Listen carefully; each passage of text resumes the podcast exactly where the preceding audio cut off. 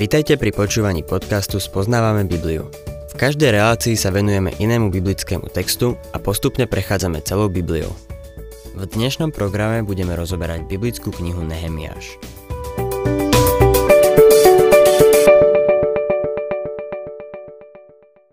Milí poslucháči, v predchádzajúcej relácii sme videli, že Nehemiáš, geniálny človek, použil pri stavbe jeruzalemských hradieb špeciálnu stratégiu. Ako sme prechádzali okolo hradieb, videli sme, že každému bola pridelená určitá časť hradieb, ktorú mal opravovať. Múry mestských hradieb teda rástli okolo celého mesta súčasne. V dnešnej relácii budeme vidieť, že sa im ich podarilo postaviť zhruba do polovice. Nepriatelia prišli na to, že posmešky nezabrali a práce ďalej napredovali. Rozhodli sa preto použiť iný spôsob, ktorým by stavbu zastavili. Nehemiáš 3. kapitola, 33. verš. Keď sa Sambalat dopočul, že staviame hradby, vzplanul hnevom a veľmi sa namrzel. Posmieval sa Židom. Posmešky ich nezastavili. Práca napredovala. Rozhodol sa teda použiť inú zbraň, a to vysmievanie sa pred inými – Vysmievali sa tomu, čo bolo Bohu drahé, ale čím Sambala dopovrhoval. 34. verš A pred svojimi súkmeňovcami a pred samárijským vojskom hovoril Čo to robia títo úbohy Židia? Dovolia im to? Budú môcť obetovať? Dokončia to za deň? Či z hromady zrúcanín oživia kamene? Veď sú spálené. Tieto otázky boli opodstatnené – boli to otázky, ktoré si kládli aj samotní Izraeliti. Nevedeli, či sa im podarí dokončiť túto úlohu. Výsmech je jedna z metód, ktorú protivníci používajú. 35. verš Mončan Tobia stal vedľa neho a povedal Nech len stavajú, líška im zrúti kamennú hradbu, ak na ňu vyskočí. A Mončan Tobia bol uštipačný a sarkastický. Jeho poznámka mala humorný náboj. Líška má veľmi ľahký krok. Dokáže prejsť po zemi bez toho, aby zanechala viditeľné stopy. Dokáže vyliesť po stene bez toho, aby na nej niečo porušila. Tobia teda hovorí, že títo biední židia stavajú hradby, ktoré zvalí aj ľahko noha líška. Konec koncov niektorí stavitelia boli zlatníci, mastičkári a ženy. Nepriatelia sa im veru vysmievali. Verte mi, tvrdo pracovali, no takéto poznámky ich museli poriadne znechutiť. Čo na to Nehemiáš? Zdrojom a východiskom pre tohto človeka je modlitba. Verše 36 a 37 Počuj, Bože náš, ako nami pohrdajú. Vráť ich potupovanie na ich hlavy a vydaj ich ako lup do krajiny, kde budú v zajatí. Neprikrývaj ich vinu. Nedovoľ zmazať ich hriech spred seba, lebo brojili proti tým, čo stavali. Títo ľudia, ktorí sa snažili prekaziť stavbu, boli božími nepriateľmi, ako aj nepriateľmi Židov. Musíme si uvedomiť, že táto Nehmiášova modlitba je z obdobia pod zákonom. Mali právo žiadať spravodlivý súd. Boh to aj spraví. V tomto sa nezmenil. Pre nás veriacich dnes to však Pán Ježiš Kristus zmenil. Dnes sa nemáme modliť za pomstu. V liste Efeským 4.32 jasne čítame A buďte k sebe dobrí, milosrdní, odpúšťajte si navzájom, ako aj vám Boh odpustil v Kristovi. V Rimanom 12.19 Pavol píše Milovaní, nepomstite sa sami, ale dajte miesto hnevu. Veď je napísané, mne patrí pomsta, ja odplatím, hovorí pán. Sú isté veci, ktoré by sme mali nechať na pána a on sa o ne postará. Ak sa ich sami snažíme vyriešiť, znamená to, že nechodíme vo viere. Existujú veci, o ktoré by sme sa mali postarať. Z písma je zrejmé, že niekedy je na mieste napomenúť. Pavol píše Korintianom, aby napravili to, čo bolo v zbore zlé. Timotejovi napísal – hlásaj slovo, naliehaj vo vhodný i nevhodný čas, presviečaj, karhaj, povzbudzuj so všetkou trpezlivosťou a ponaučením. Bože dieťa má používať pánov meč, ktorým je Bože slovo. Tým mečom musíme zasiahnuť to, čo je v našom živote skazané a zlé.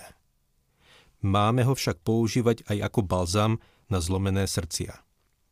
Niekedy je potrebné napomenutie.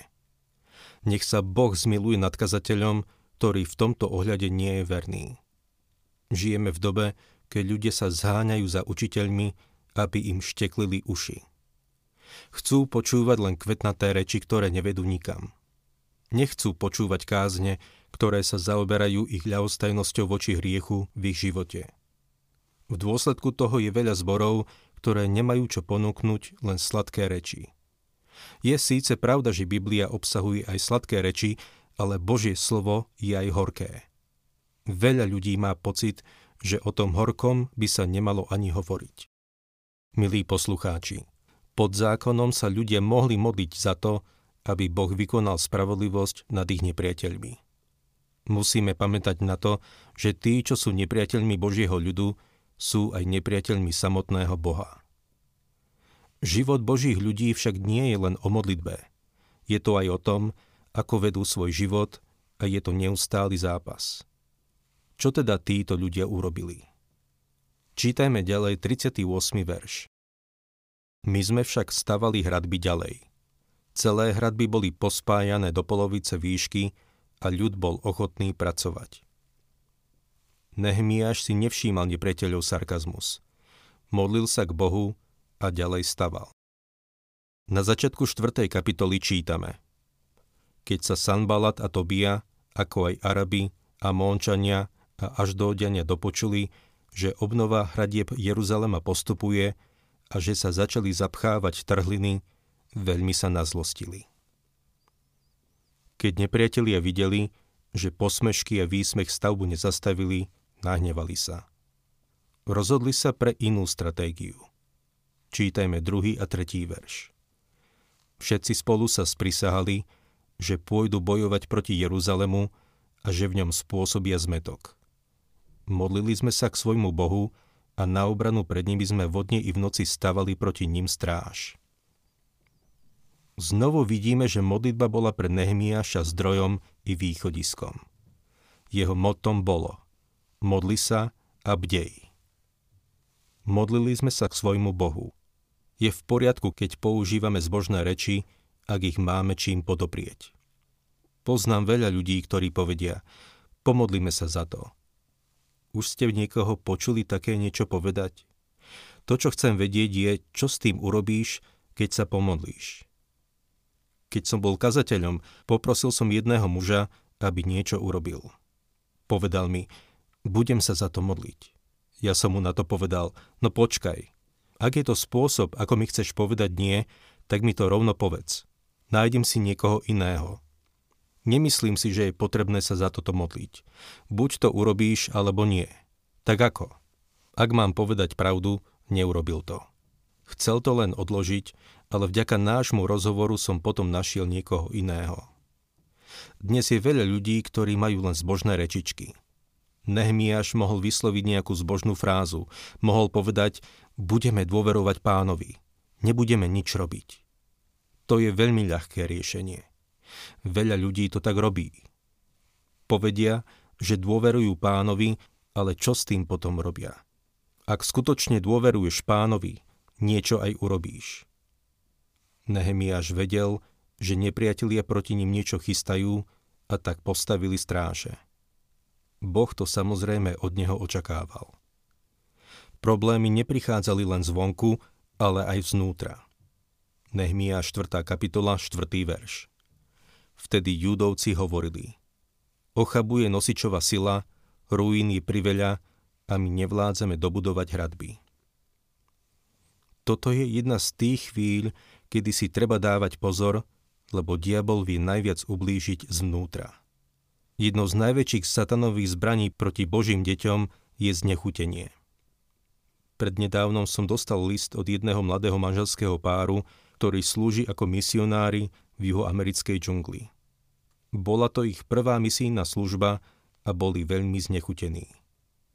Z ich listu som mal dojem, že sú pripravení sa vrátiť domov. Povedali, ani nevieš, čo to pre nás znamená počúvať každý večer tvoju reláciu v tejto cudzej krajine. Medzi ľuďmi, ktorých jazyku nerozumieme. Diabol samozrejme používal proti ním zbraň znechutenia.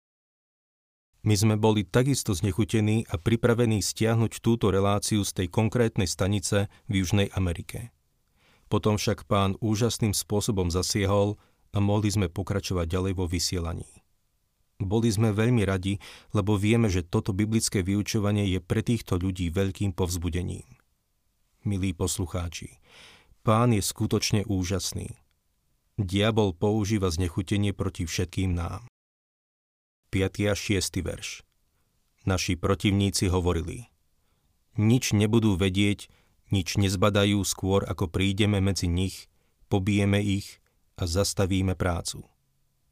Židia, ktorí bývali v ich blízkosti, prišli a varovali nás aspoň 10 krát. Kamkoľvek sa obrátite, odvšadial idú proti nám.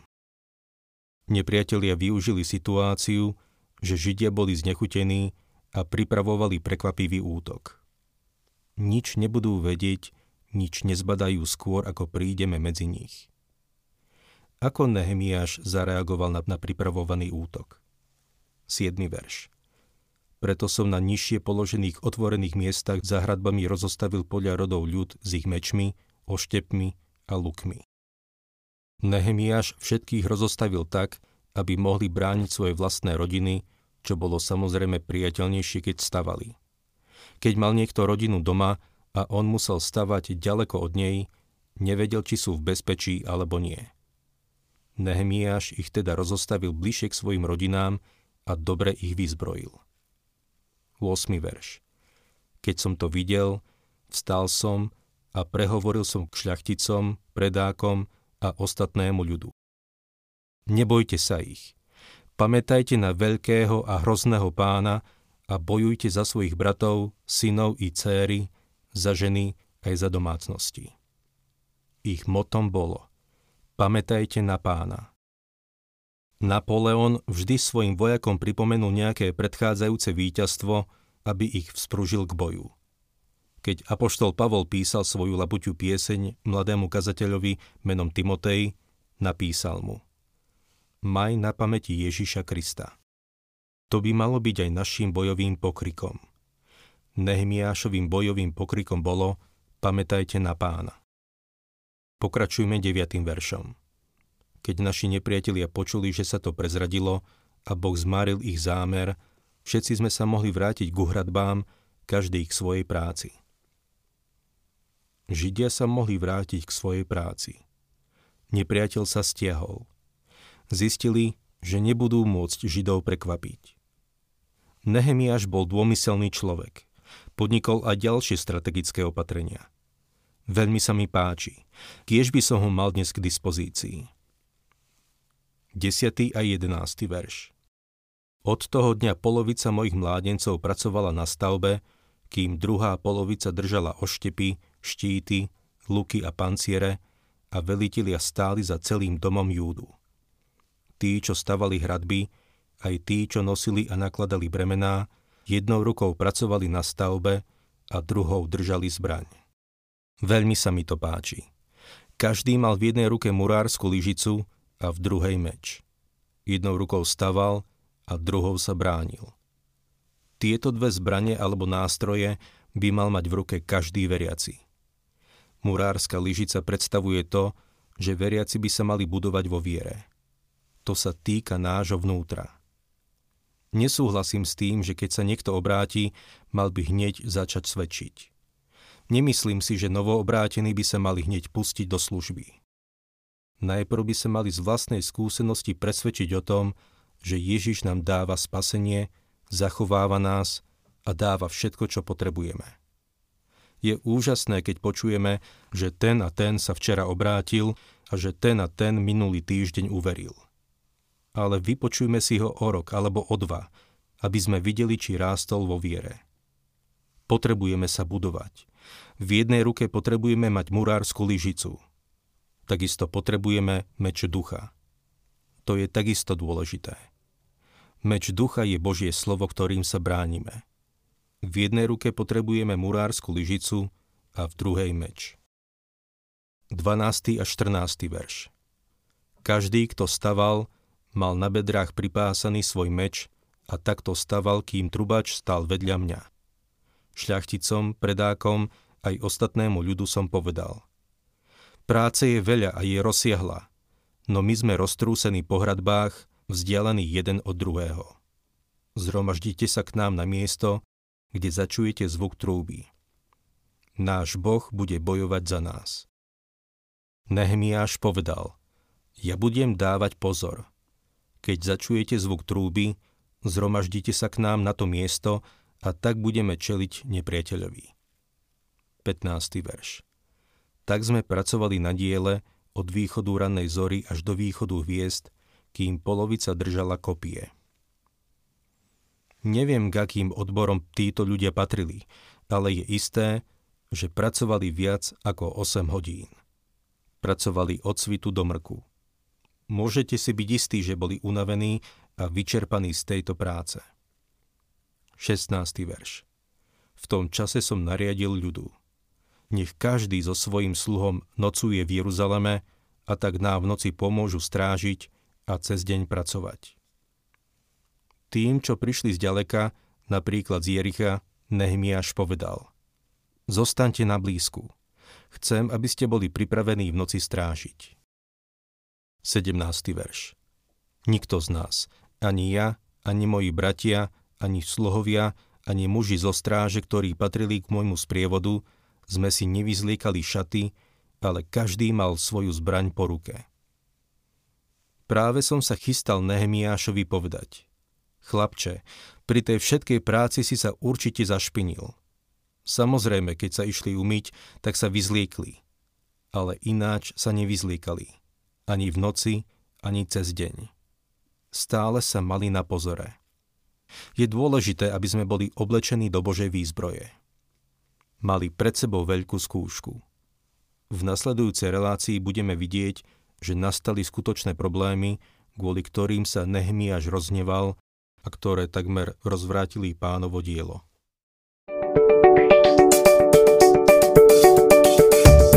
Ak sa vám páči program Spoznávame Bibliu, budeme radi, ak ho odporúčite svojim známym a dáte like, alebo nás začnete sledovať na facebookovej stránke Spoznávame Bibliu.